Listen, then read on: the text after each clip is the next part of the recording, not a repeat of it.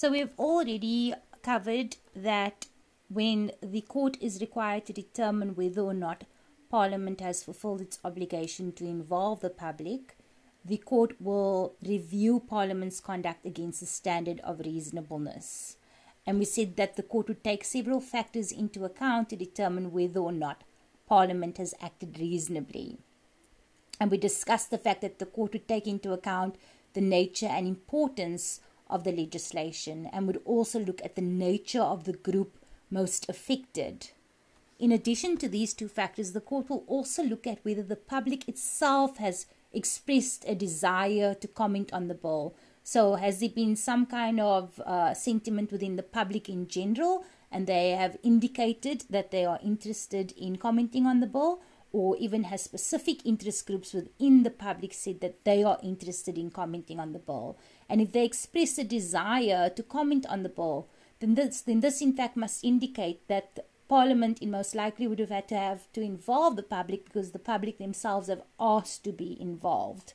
So that the greater the public interest there is, the more a bill has generated public interest, the more likely it is that the legislator must go further, they must do more to involve the public. So, by way of example, in Doctors for Life, the court was looking at three pieces of law, and two of which was the choice of termination of pregnancy amendment bill and the other one was the Traditional Health Practitioners Bill. And these two bills had generated a lot of attention. There was intense public interest uh, as far as what these bills were about and what the final laws should look like.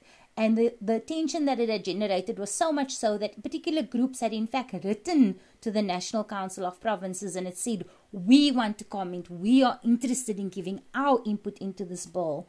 And what had happened was that the, the, they were then promised that they'd be given this opportunity. Whereas when it came to the Dental Technicians Amendment Bill, this was the type of bill that didn't really generate any kind of interest in the public. And when what the Constitutional Court points out is that even when they released this bill for public comment, they said, here's this bill and the public is welcome to comment on this bill. Parliament never received any feedback from the public at all. So, what the Constitutional Court says is that in determining whether or not Parliament has acted reasonably, we need to look at it. The public themselves asked to be involved.